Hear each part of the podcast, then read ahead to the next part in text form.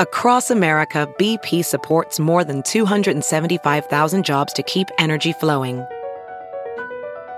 Jobs like updating turbines at one of our Indiana wind farms and producing more oil and gas with fewer operational emissions in the Gulf of Mexico. It's and, not or. See what doing both means for energy nationwide at bp.com slash investing in America. It's Kaley Cuoco for Priceline. Ready to go to your happy place for a happy price? Well, why didn't you say so? Just download the Priceline app right now and save up to 60% on hotels. So whether it's Cousin Kevin's Kazoo concert in Kansas City, go Kevin, or Becky's Bachelorette Bash in Bermuda, you never have to miss a trip ever again. So download the Priceline app today. Your savings are waiting. Go to your happy place for a happy price. Go to your happy price, Priceline. The following podcast is a Dear Media production. Hi, friends, and welcome to the Papaya Podcast. I'm your hostess, trying her mostest, Sarah Nicole, and each week I'm going to be dishing out some sweetness mixed in with some seeds of wisdom or something like that. So get ready to get inspired, get candid, get real, because we are all in this digital space together. Today's guest, I actually found via a photo on social media. It was on Instagram. She had modeled for NYX, someone that I, a brand I am very close to, and I was blown away at this image. I immediately followed this woman because she looked absolutely stunning with a floral robotic leg. And I immediately had to find out more about her. Not soon after that, she ended up emailing me and telling me a little bit more about her story. And that's when I knew exactly that she had to come on here and talk to all of us. Christa Couture is an award winning performing and recording artist, nonfiction writer, and broadcaster. She's also proudly Indigenous, mixed Cree, and Scandinavian, queer, disabled, and a mom. But she is also an expert in loss. She sings and speaks and writes about the childhood cancer that led to the amputation of her left leg abortion, and the tragic deaths of her two infant sons. She is now a mother to a little girl as well and has had her photos go viral more than once. Being somebody who is an expert in loss, there's also, you know, the run of the mill type of loss. There is divorce, there is body change. And now she's out with a new book called How to Lose Everything.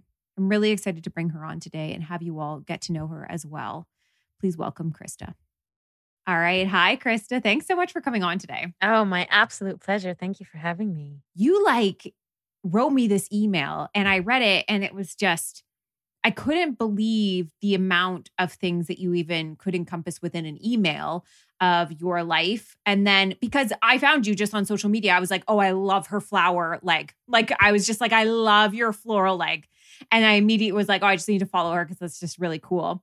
I had no idea the depths of you and your story. And as I just Googled your name, the amount of articles came up and I was like, wait, what? And as I just said to you before we started recording, I had to stop myself because I was like, I, I, I, want you to tell me. I want you to share with us. I don't want to read it in an article. I want to hear it from you. So kind of give us that. I know it's so much, but give us that origin story. Give us kind of like the encompassing story to the most that we can within these minutes that we share together about yourself and this book on how to lose everything. I just think that that is such a powerful title and curious minds want to know. Yeah. Well, thank you. I mean, it's funny. I think sometimes people find out one thing about me. Like they find the flower leg and they're like, amazing. And they're like, oh, you're a cancer survivor. Okay, that's a great story.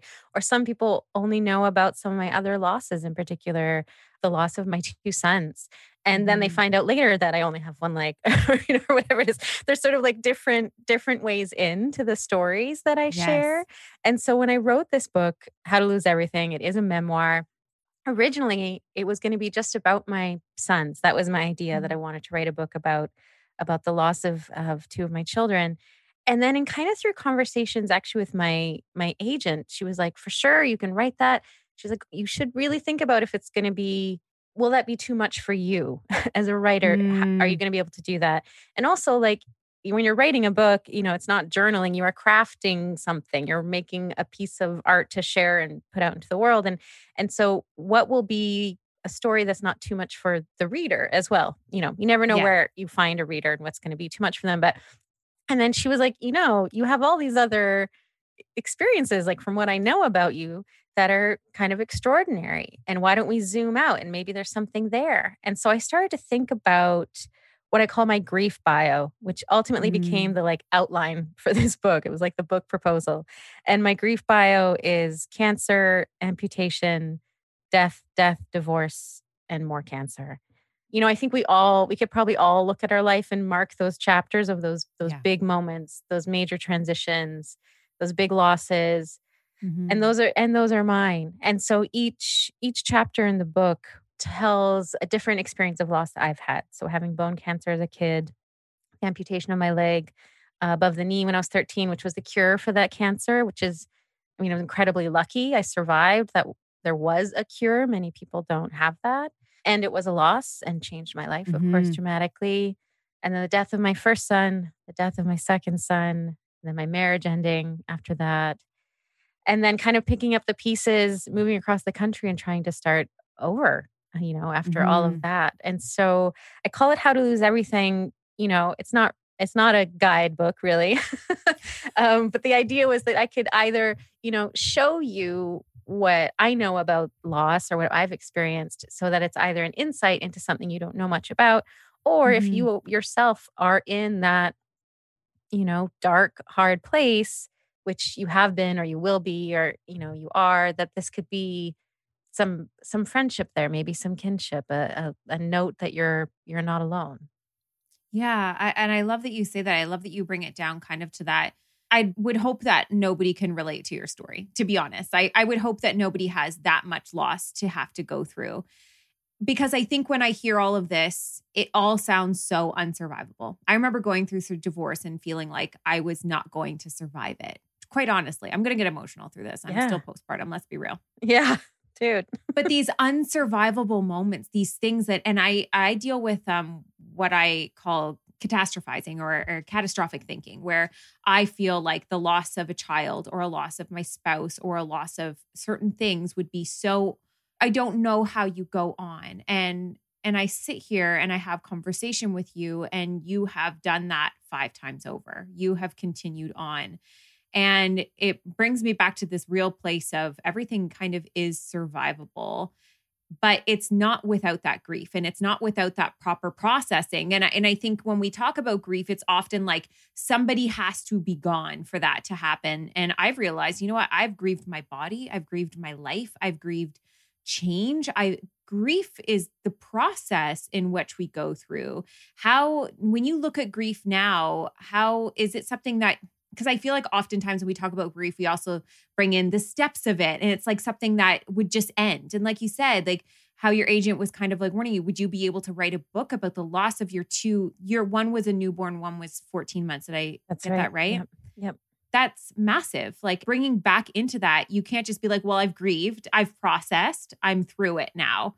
That's not exactly how it works. So, how would you say, what has grief done for you and you know where do you sit with grief now and some of these things that it's not living past it's living with Yeah. Yeah. And that's exactly it. I mean, I think there's some forms of grief that run their course, you know, when I've not got a certain job that I really had my heart set on, you Mm. know, or lost a job or or lost, you know, some potential. There's there's some grief that you I think you can kind of process and then remember. Mm. But I think absolutely there's grief that that will never go away and it might change shape and how it affects your day might change. But absolutely, I think a book just about my sons would have been too much for me. And the way that I approached it with this book, you know, I couldn't have written this book any sooner in my life. I had to be at a point where I could look back at it. It had to be Mm. these stories had to be in the past. And for me, um, having my daughter, um, who's now three and a half, I mean, as you know, kids like ground you right in the present. There's Do they nothing ever? more present moment than a baby. And it was just also it kind of with her birth, it signified that enough had changed in my life, enough other things had happened that I could look back and tell these stories. I was also very, very intentional and very careful about how I wanted to share them. I mean, I wanted the book to be vulnerable, and it is. And I wanted to Mhm. reveal, you know, truly what I was going through. But I also was really considered about where my boundary was with that. So there's lots that I didn't say, and there's lots that I didn't tell because I had to, I had to be comfortable with what I was putting out there. And so I found that, you know, that line for me. I mean, I hope with the book, I'm kind of just holding up these stories and saying, here, you can look at this. You don't have to touch it. I'm not going to drop it on your lap. Like I'm kind of trying to hold, guide people through it and like, you know, show them something, but not like leave you with a big mess. But, you know, and I talk about this book and I talk about my grief bio and I laugh or I make jokes, but it's not at all to diminish how incredibly difficult those losses were Mhm. and are still, you know, Mhm. not in the daily way that it was in the first few years, you know, in the ways that it would feel like I couldn't breathe, that I couldn't get out of bed, that I couldn't be awake, that it just hurt to be awake. I'd wake up in the Mhm. morning and think, "Oh, fuck, I don't know if I can swear on your podcast. You can be Yeah, you, you you can swear. okay, we can swear. You can swear on the podcast. Great. You know, you wake up and you just think, not a fucking another day. I can't. I can't do it. It hurt too, too much. And then time slowly passes and some other things come in. I think what's really important to me to share is that, you know, sometimes people think, oh, like what you have so much strength, you're so resilient. Um, there's a part in the book where I talk about my therapist saying resilience sucks. And not that, I mean, it's it's valuable to be resilient, but you don't find out you're resilient unless you suffer. Yeah. like you will find out your capacity when hard shit happens. Um, Yes. And there's also no shame in not being resilient. I think we sort of Mhm. we make it this you know champion virtue but it's also okay if you can't handle things and so i was i was really lucky though that i had you know community and family and resources to have a therapist and people who brought me food and i was always housed and and these are things that are you know part of just like my social location and and that that supported me and so it's not just me it's not just me that got through it you know like it was Mhm. it was all of the care i received it was the resources i had you know some of that is luck Yeah. but there were days there were months there were years where i thought it might be too much and it comes back sometimes in moments i mean it's it doesn't overwhelm me really anymore but like on their birthdays Yeah. or their anniversaries of their deaths you know Mhm. I'll, I'll feel it a few days beforehand. I'll feel kind of uneasy and I'll be irritable. And I think, what's going on? And I'll, oh, right, this anniversary is coming and it, my body knows it. My body can feel it. Mhm. And, and I know, you know, to take those days easy. And some days, those days, I still just cry and cry and cry. And I will always, always Mhm. miss them. I will always, always, always wish that it was different. Um, Yes. But enough time has passed that it kind of like you said you you live with it you integrate it you know? I, I sometimes talk about grief in ways that it's similar to disability like i only have one leg so i wear a prosthetic leg. It works okay. Some days it doesn't fit and it hurts. Yeah. but i can get around and i've adapted. There's plenty of things i can't do that i did on two legs but it's okay like it's i've changed and i've changed with it and i think when you're living with grief you know or even high anxiety or like just these other things that take up our emotional space and and we feel in our bodies you just figure out how to kind of accommodate it right Yeah. that- Yeah. that's honestly such an amazing analogy and and a way of I think that we can all kind of put ourselves in that position where yeah, there is those there is those changes and those discomforts, but you do kind of move forward with them. Not to say that grief is a discomfort, but in the sense that it can really yeah, like I just think that that related really really well.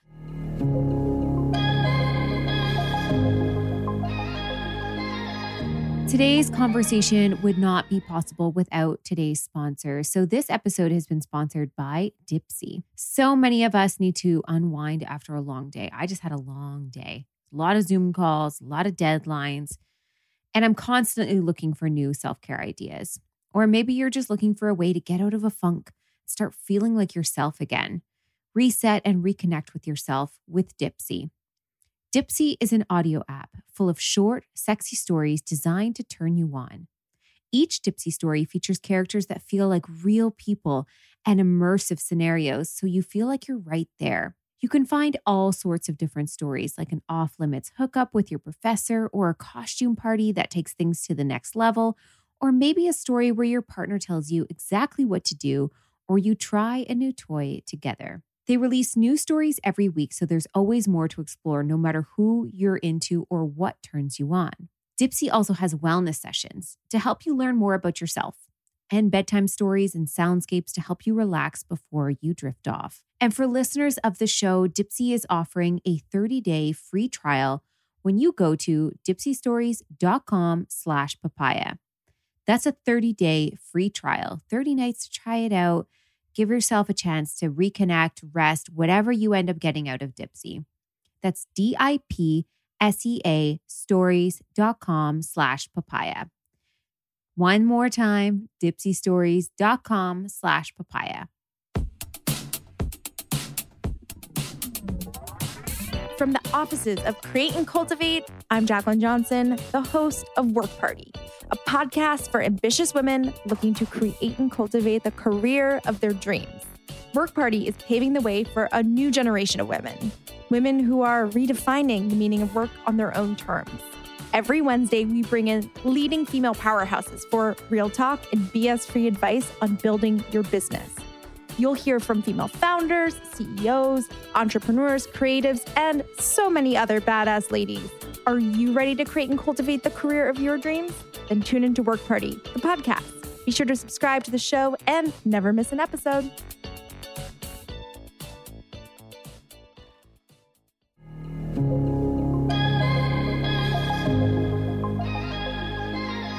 But now having a daughter, this is this is where I get I struggle a lot is and and I'm not I always do this. I try and minimize my own experiences Don't- because don't do it. somebody has a big one. okay.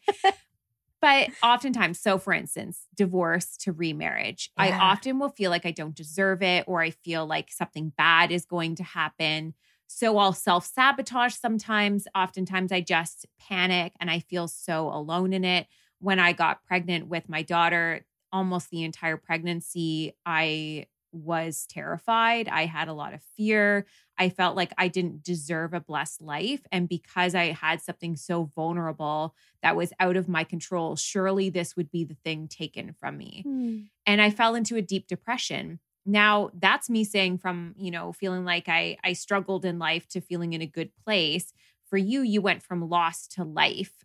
How was your pregnancy into delivery and having a child? Like, because I deal with such catastrophic thinking and you've actually had the catastrophes happen, how have you been? Like, how have you been having a having a third child and watching her in all that vulnerability and all of that uncontrollable um, factors that is parenting? How has that been for you? a doozy. I mean, oh, I feel you describing that and and you know that that struggling to feel like you deserve it, which is heartbreaking to hear, but it's so honest, right? Like that's so Mm, real and I think a lot of people feel that sometimes like if we have chosen certain paths or been dealt crummy hands and that we think we don't deserve something better and of course we do of course we do. Ah you know for me to even be ready to try to have her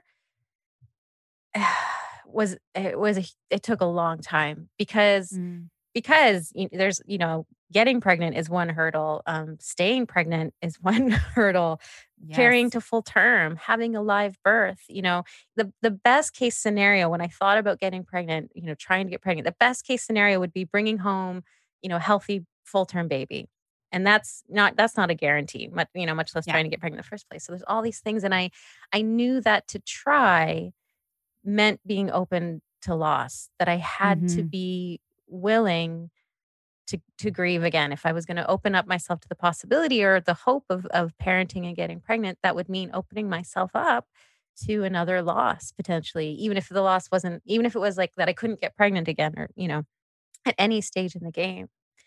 And i got pregnant and carried full term had a very carefully watched pregnancy. I was i was scared. I was so scared. I worked really hard to you know forgive myself all the you know catastrophic thinking to allow myself to Mhm. just watch those thoughts zoom around in my head and to try and allow myself to be hopeful i found that the hardest thing i found that i Yeah. couldn't be hopeful. And I didn't I didn't let anyone buy anything for the baby. I didn't want a single thing. I was like, the day we are bringing her home, someone can take my credit card and get a car seat. That is it. we are not buying the car seat a moment soon. Yeah. Like I just can't because for me, this that lived experience of like a house full of baby things and no baby was so mm-hmm. heartbreaking. I didn't want that to happen. Even though, you know, you try and rule out one thing and some other thing is gonna happen. But there she was. You know, we, I brought her home and perfect, wonderful, healthy, totally blessed pregnancy, little one. And I found in the first weeks, months, already so normal to have anxiety and postpartum and the up and down and mm-hmm. all kinds of things. And I felt this added layer of triggers and and grief and I had some pretty big anxiety attacks and because not only was it, you know, your postpartum stuff, I was being triggered of what my losses were with my sons or um, Mhm. what had happened with my son's first birth, which had been traumatic and where he died. And so it it just has, you know, and even still, it still will bring stuff up. I mean, when she gets sick, if she has a fever or a nosebleed, like I I really am scared, even though those are normal things and kids are gonna get sick. Oh, but I just have had to like accept that that's that's me and Mhm. try and accept that that's who her mom is. Like Yeah. she's going to grow up with this kind of anxious mom and you know sorry kid but you know i'm doing the best that i can because sometimes it also just brings up like what i'm missing i look at her and you know she's growing and she's this little person and i think about what i didn't get to know or get to see you know Mhm. with her brothers and and so sometimes even just in the experience of really so far this wonderful parenting experience with her also kind of breaks my heart a little you know it, it's both at Yeah. once it's this incredible joy Mhm. you know, just remarkable heart bursting joy of having her.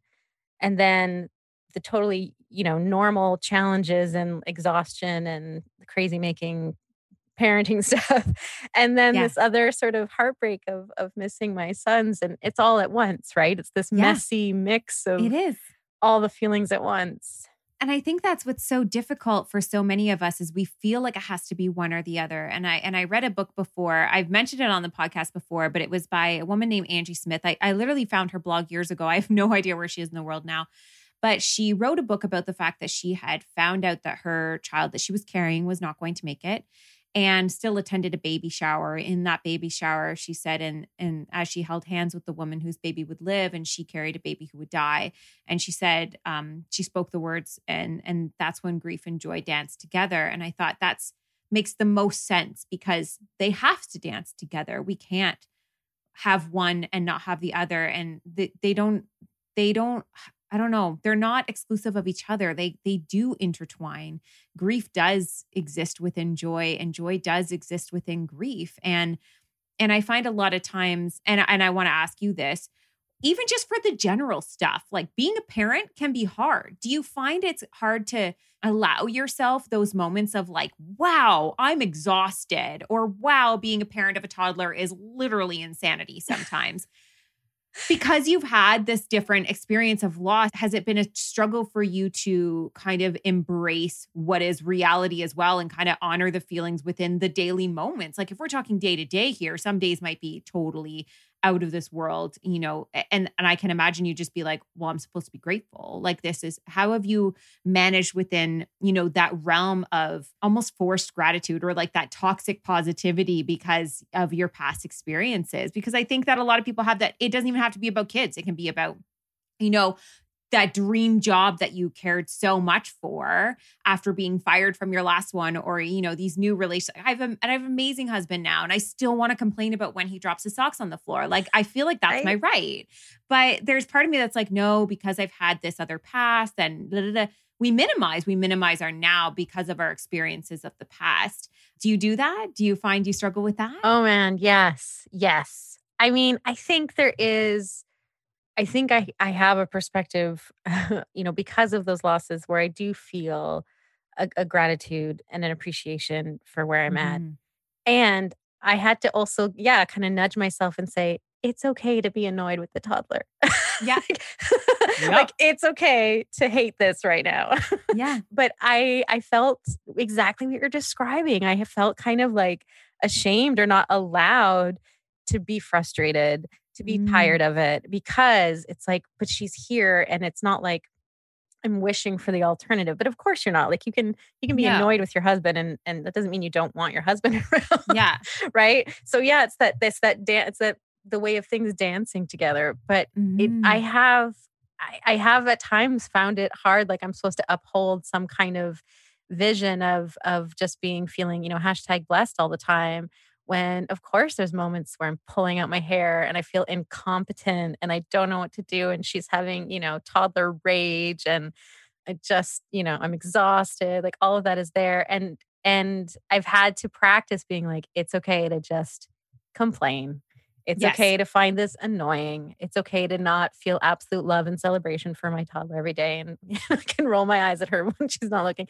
Like all that normal stuff. Like we have to let those frustrations out, right? Yes. Um, and that's so beautiful how that description of joy and grief together because I mean those are those are sort of the big emotions, but even in our Yep. daily life there's all these little this mix of you know enjoyment and discomfort and Yes. yeah yeah I often have to envision the pendulum and if sadness is on one end and joy is on the other. And the fact that, like, it, there's still all the swings in between. There's a lot that happens in the in between. And it, we kind of highlight our lives off of these highs and lows, but the brunt of it exists in the in between, is kind of this grappling between two points, right? So I really appreciate you speaking on that.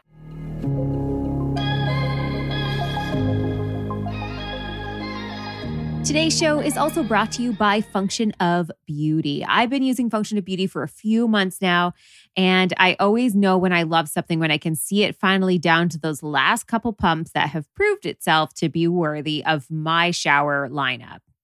We've all got goals be healthy, find work or a life balance, improve our relationships, but have you thought about your hair goals?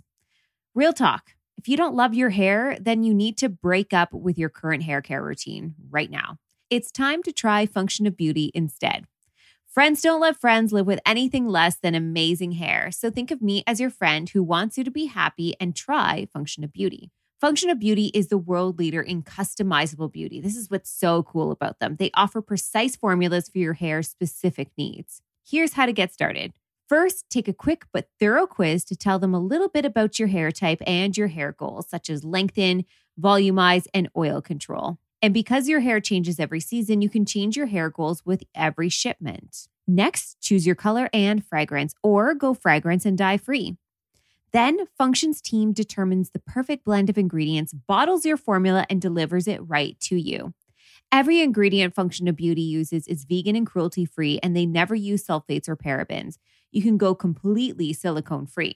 There are over 54 trillion possible formulations, and Function of Beauty has over 50,000 real five star reviews. Also, Function of Beauty offers completely personalized formulas for body and skincare as well, so you can customize your beauty routine from hair to toe. Never buy off the shelf just to be disappointed ever again. Go to functionofbeauty.com slash papaya to take the quiz and save 20% off your first order. That applies to their full range of customizable hair, skin, and body products. Go to functionofbeauty.com slash papaya. That lets them know that we sent you and get 20% off your order. One more time, that's functionofbeauty.com slash papaya. Now let's get back to today's show.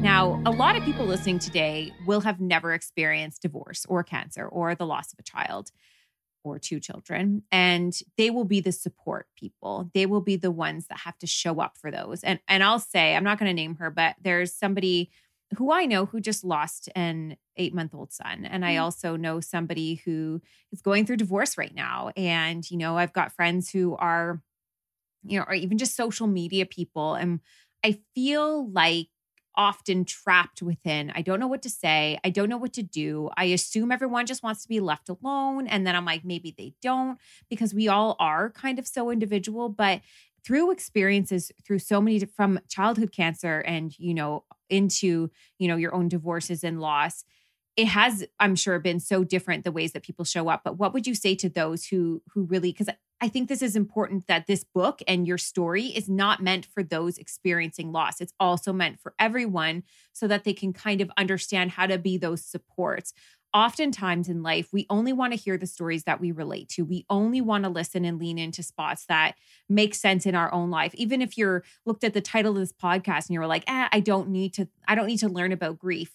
But your friends might be going through it and you might be the person showing up for them. And I think that's incredibly important for us to to navigate. So for you being somebody who's been in it and been in it and been in it and been in it, what would you say to those who who truly need to know how to be a better support mm, yeah it's i get asked that i mean it's true the book is also meant to be like an insight into what these losses are like but also like a practice yeah. of witnessing like you know you can read my yeah. book and and sit with how you feel about it if you know nothing about these losses like and just practice mm. you know practice witnessing and listening and hearing hearing a hard story you know and seeing what it's like to just sit with that and i think yeah. the things you can do to support someone you know like whatever the thing is that you're kind of good at or comes easy to you like if it's making food or if it's like setting up a spreadsheet to organize other people to make food or yeah. if or if you're someone who like will you know you're happy to clean or do yard work or like whatever the thing is that kind of comes easy to you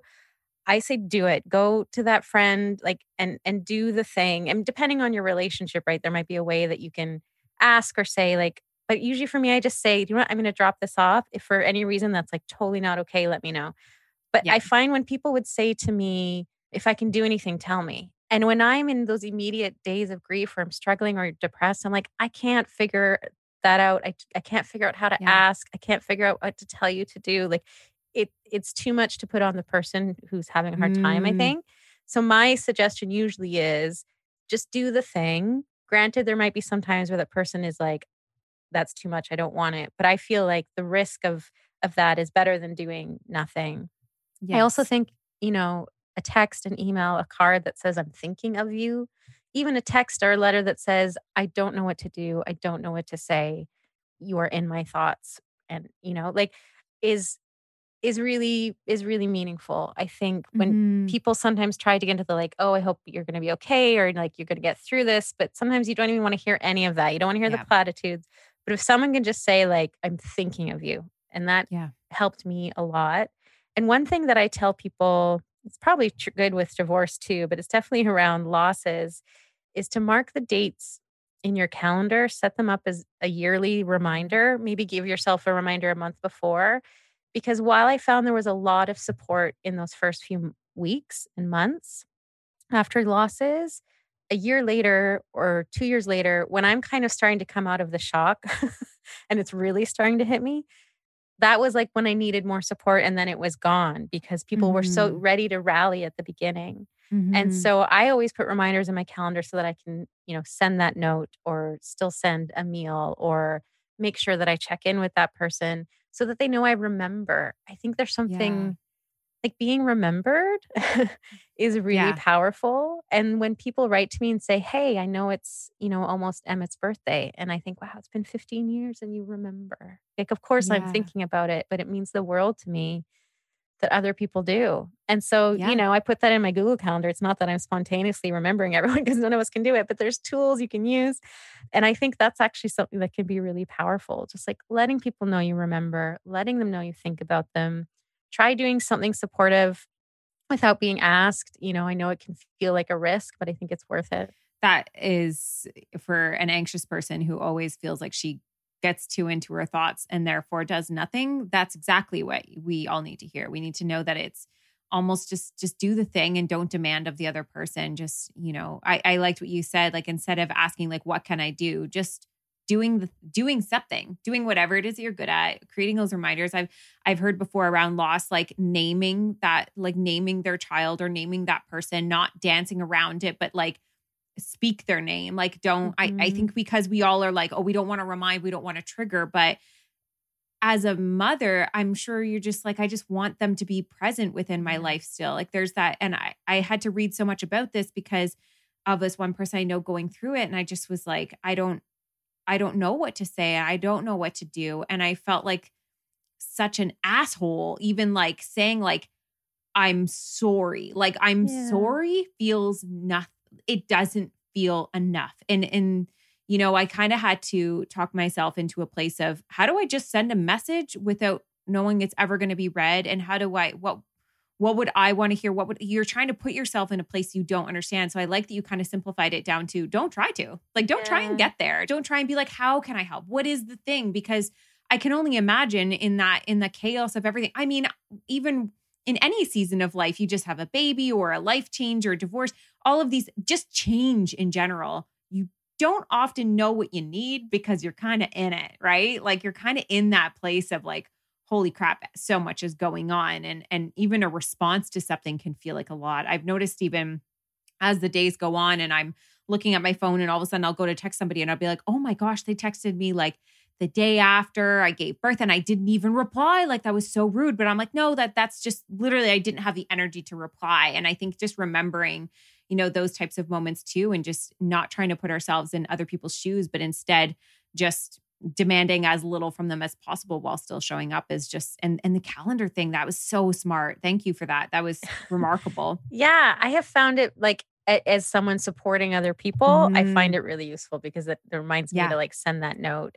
And it's Yeah. so true about like hearing the names. I have one friend who on both Emmett and Ford's birthdays, both of my sons, she always sends me a message saying, "Oh, you know, I'm thinking about you and I remember seeing you're pregnant and how exciting it was and I remember his curly hair and like mm. like she just describes the things that she remembers and yes. it's so beautiful and it it it just it means the world to me when when Yeah. she does that and so i think yeah using names using reminders you know a year later two years later saying like "Okay, you know thinking about your mom you know like if you, someone loses a parent like whatever it is like i remember this about her or i remember when you told me this like i i like those things. Again it's, you know it's Mhm. always going to depend a little on the relationship or whatever but but it can be a good starting point and i think you know whoever is grieving whoever's in the middle of that big change whoever's going through the thing it's on their mind all the time right so you Mhm. saying something isn't necessarily going to bring it up because it's probably already there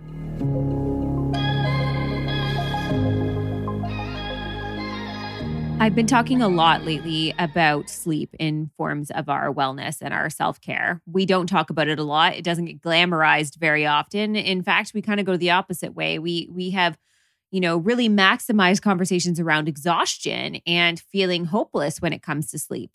And sleep is one of the three pillars of health. And since 2007, Good Night Sleep Site has helped get children on the right sleep track, which can mean a lifetime of restful sleep for your whole family. Whether you have a baby, a toddler, a teen, everyone is giving you sleep advice. I know this firsthand.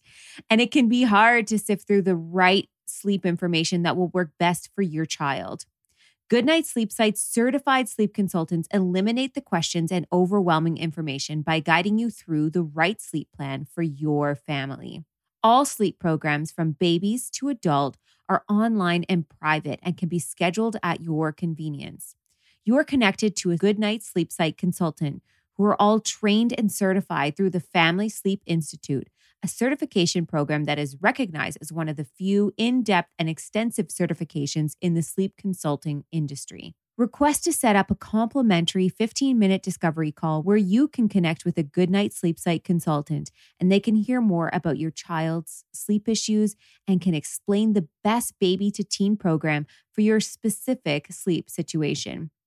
Also, connect with Alana and her team on Instagram at GN Sleep Site. That's G N S L E E P S I T E. If you feel like you've tried everything or are too tired to figure it out on your own or simply want professional guidance and support, head over to goodnightsleepsite.com to book your complimentary 15 minute discovery call with a Goodnight Sleep Site consultant and start your journey towards sleep success. That's Goodnight, N I G H T, Sleep Site, S I T E dot com.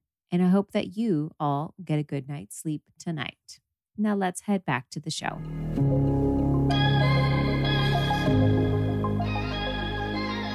Now, let's talk about something that I am sure you maybe have a little bit of insight on, and that's Pain Olympics. And I see this so often. And that's kind of what I meant when I said I minimize my own stuff. We we do this thing where we compare each other's pain and we're like, well, at least this. well, I didn't that.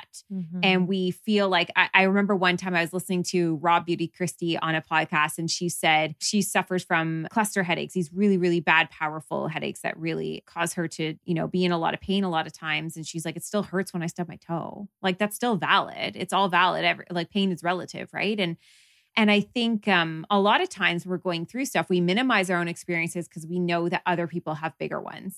And we're like, I know it could be worse. I went through it when my son, honestly, I remember just sobbing, sobbing, sobbing. He was diagnosed with a memory disability that impacted, it's going to impact his life, really, but not in the worst ways. It's just, it is going to impact his life. And I went through grief. I went through grief for that and I cried about it. And I remember I felt like I couldn't talk about it because even as I did, immediately people were like, well, at least he's alive. Like, at least he's here. At least it's not cancer. At least it's not this and it felt so i felt so small. I felt so silly for crying. I felt so like dismissed almost because i i knew it wasn't the biggest thing. I knew he was here. I knew he was going to be okay but this still was big for me because this was my baby and something has happened and now this thing that we've been trying to figure out for years is now there on a piece of paper and it's impacting his life and his world and i had to grieve it and I think I put something in my stories. And then I was like, immediately when the messages came in, kind of minimizing it, I like took them down. And I've regretted that because I understand now that we do this thing, this pain Olympics, where we feel like because something could be worse or we compare our pain to each other, you've had the biggest of pains you've had in my opinion the greatest of pains. Not only body wise you've gone through loss of actual limbs you've you've survived cancer you've you know gone through divorce and loss of relationship and you've lost not one but two sons two infant sons. Like yeah. that is that is like what feels like i said so unsurvivable. How have you found like even now if you get a headache like I know, I know we talked about kind of like minimizing our own experiences but you know as you see other people struggle and kind of in these pain olympics how do we honor our own feelings and our own grief through some of the smaller stuff some of the more you know everyday things or the smaller on the scale of grief without you know minimizing ourselves and minimizing other people's experiences? I i just i i feel like you might be a good person to ask this with Oh, yeah. I know. I know the Pain Olympics. It's funny because I feel like sometimes people won't like share with me what they're going through Mm. or what's hard for them because they think I'll I'll I'll see it as meaningless or something. But it actually that that kind of other that's an othering, you know, Yeah. especially at this point. I mean, of course there's like choose your moment, sure. But Yeah. but Of course. these days i i want to be a friend i want to i want to hear what people are i want to hear about someone's bad day i want to hear about the thing they've learned about their kid that you know is a bomb that's gone off in their life like those are all normal regular hard things and they're important and i don't want my list of these kind of extraordinary experiences to minimize or overshadow all those other things i mean i think there's um Brené Brown said no uh, no empathetic response starts with at least. You know, like if someone has a Mm. miscarriage and you say, well, at least you can get pregnant, like that's a shitty thing to say. it's a shitty thing to say yeah. Or with your son, like, well, at least he's alive. Yeah. Yeah. Of course. That's Thanks. thank you. But Yeah. like, we don't have to compare it to something else. We don't have to make it seem like it could be worse. Like, it's a, such a strange, a, a strange common reaction. I think it comes partly from our discomfort with with grief, though. Like, we don't want to Yeah. allow it in these moments unless it's something extraordinary and a, a real tragedy that we're like not allowing us to have kind of just hard feelings because we don't want there mm-hmm. to be hard feelings every day of our life. But really, there are like, there's hard stuff all the time, little Yes. things, medium things. And we need to just be okay with the fact that that stuff is happening at different degrees. And I think a couple things. For one, we all have, like you said, pain is relative. There's going to be the worst possible thing for someone at some point in their life. And it's going to be based on who they are and what's happened to them so far. You know, yeah we can't ask that person to be at a different time and place. Like, you know, so if, if the hardest thing has been, you know, that they didn't get into, you know, they didn't get a job that they wanted and they're really struggling with that because that is the biggest, hardest thing that's ever happened to them. Like we we shouldn't put them down for that. Mhm. you know? or expect that they have and i think that's what sometimes what we do when we say like the at least i think it's often because we're trying to remind somebody that it's good it's okay like you're you're fine like it, they're not they're not dying like they're not this they're not that and so we're trying to kind of like give comfort and relief and instead it just makes you feel silly and small it's just really denying someone their experience. Like yeah we're we're we're trying to put someone into a different future spot or or you know and just Mm. take them out of the present like whatever the reality is in that moment by saying at least or it could be worse it's like well that doesn't matter yeah because i'm dealing Yeah. with this in this moment and i'm telling you that i find it really hard and so i think that's like we all need to practice just like receiving someone where they're at and if we look at it and we think, well, that doesn't seem that bad, well, sure, that's based on your own experience. You you can't, Yeah. you're not that person. And if they're telling you this is hard, then it's hard. I think there is, um, have you ever seen that like meme or graphic about um comfort in and dumping out? You seen this? It's sort of concentric No. circles. I'll, I'll send you the link because okay there is, I think, when it comes to when someone is sort of like actively having a hard time. Like, you know, we can look Mhm. at my list of things and that's hard, but I'm not like currently in a Yeah. hard place, right? But if it were, you know, the first year after my son died, like, um, or you know, the the right after your divorce, like whatever the big thing is, like that's when you are at the Mhm. center of the hard circle, right? yeah So when you're at the center and you're going through something hard, those sort of concentric circles, like the people around you, can only ever really put comfort in towards the center of the circle and dump out. So you need to find the people if you need to vent or if you need to talk about something or process, you don't go to the person who's like at a more concentric circle. you go to the people on Mm. like the outer circles who happen to at that point in time be okay. You know, we're all going to take our turn at different spots. yes And it's just this sort of lovely idea of like, because I think there is also like choosing your moment of who you're going to tell certain things, Mhm. you know, but like posting something on Instagram, like it sucks that people like took you down for talking about something like that. But I honestly think they were trying to be encouraging. I honestly think that's what it was.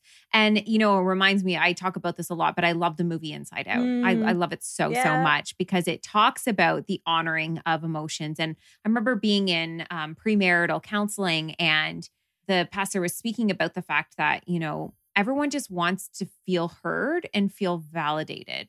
And ever since I heard like the basically that's all we want. We all want to be validated and stuff. So there's certain things I'm not going I'm not going to validate your hate. I'm not going to validate your racism. I'm not going to validate, you know, some of those types of judgments. But when it comes to just differences in the way that we kind of express something or you know when somebody's like i'm really uncomfortable when you talk about that i'm like I- i'm gonna just validate that that was uncomfortable for you like that's that makes sense like i understand that that might be where you're coming from and we kind of can can find these moments in between because i think that a lot of times we really do just try and you know pacify a situation.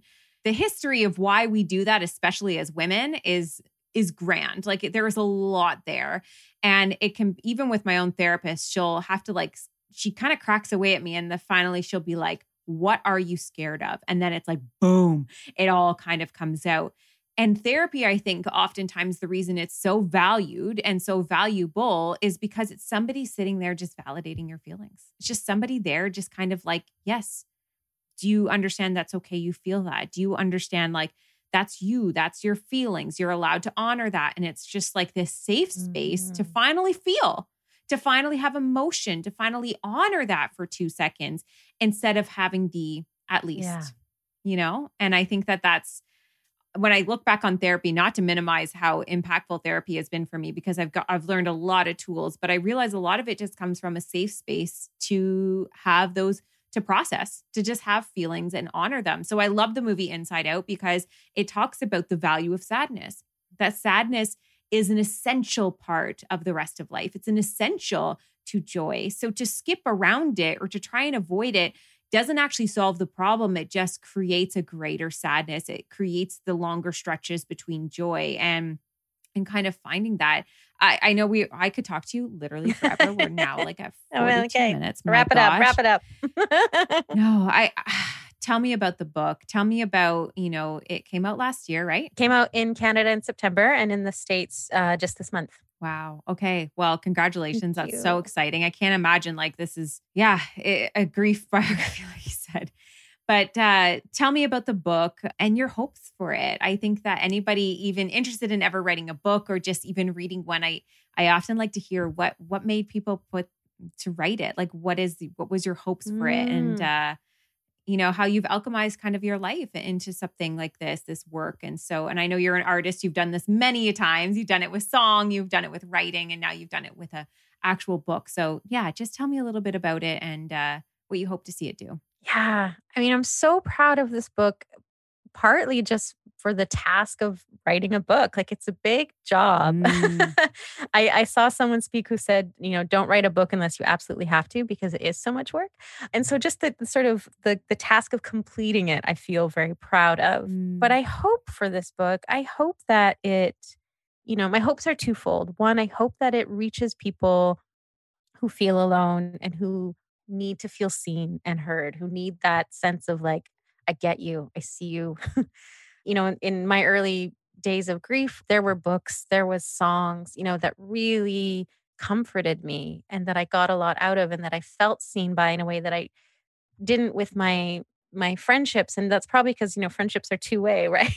And there's like you're saying with therapy like you kind Yeah. of get this validation but it's also like you're the only one talking really and so Yeah. with books and with music there's this way that we can have a relationship that is just ours and so i Mm. wanted to give something back i wanted to add to what's out there to be like here's another book here's another perspective that someone will find and they will have that connection with it that this book can be a friend to someone and then the Mhm. second hope is that people who are hoping to witness, hoping to support, or just curious, who think, wow, you, you have lost two children and you don't, you've lost a leg. Like, what is that like? Like, I'm like, here, let, Mhm. let me tell you. I don't mind telling you. yes. Um, so it, it's both of those things. I hope that it, it, it like answers some curiosity and, and gives people a chance to learn about an experience they might not know anything about. Mhm. And then otherwise to to just be there to make a connection for people who need it. Oh, that was, I just, oh my gosh.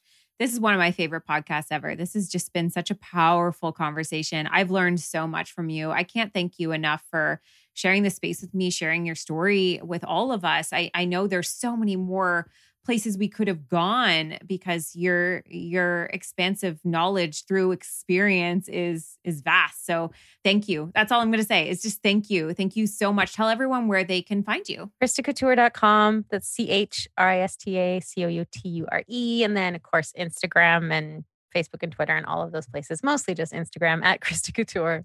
Yeah, you and your killer photo that you did for Knix. How was that, by the way? Just tell me quick. Like, how oh, was that? Oh, Right? Was oh, it amazing. was so Yeah. fun. Oh my God. Yeah, I did this nude uh, modeling for Knix, took it, threw it all off. It was so empowering. I Oh recommend gosh. everyone get their photos done naked. It was just like I gave zero fucks. I just like dropped dropped the robe. I felt so good and so strong. I mean, they're incredible as you know. And uh, the team was amazing. I like I know it was like a modeling gig, but honestly, it felt like a gift. I just felt Mhm. totally empowered. I feel the same. It was honestly one of my greatest breakthrough days of all time was being on set for one of those and how terrified I was in that drop the rope moment and you're just Yeah. there and it's the most vulnerable because it's not you in control you you kind of give up that control you hand your body into the seat into the spotlight and allow other people to show its beauty instead of you know what we all do with photos which is take them and then look at them and criticize them and try and choose the best one and you give all of that control over to somebody else and that image, oh my gosh, is just the most stunning. I hope you felt so stunning seeing that picture I felt so good. oh, yeah. just incredible. Anyways, I'm such a fan of that of that shoot as as all of their shoots, but that one was a that one was a biggie. That's up there for me. Yeah, that whole campaign. It was amazing. I mean, I was one of seven, and that whole campaign was is remarkable, is wonderful. Yeah. Oh, so cool. Well, thank you so much again. This has been uh, uh, such a pleasure and congrats on the book. I honestly can't wait to read it. I think as somebody who is constantly in the process of trying to be a better human and also prepare myself for for life, I think this is I think this is one of those books that will really be life-changing. So, I'm really excited for it. So, thank you so much and to everyone listening, go and check it out, How to Lose Everything by Christa Couture and I will have everything in the show notes as well and we'll see you next week. Well, friends, thank you so much for tuning in and listening to today's episode. For more information on this episode, check out the show notes or find us on Instagram at the Papaya Podcast. And if you loved what you just listened to or know somebody who would, please share it. Simply screenshot today's episode in the podcast app and share it to your Instagram stories. And don't forget to tag us. Last but not least, if you'd like to lend your personal support to the podcast, take a moment and leave a review on iTunes. We would be oh so grateful. Tune in next week for a fresh new episode of the Papaya Podcast, and we'll see you then.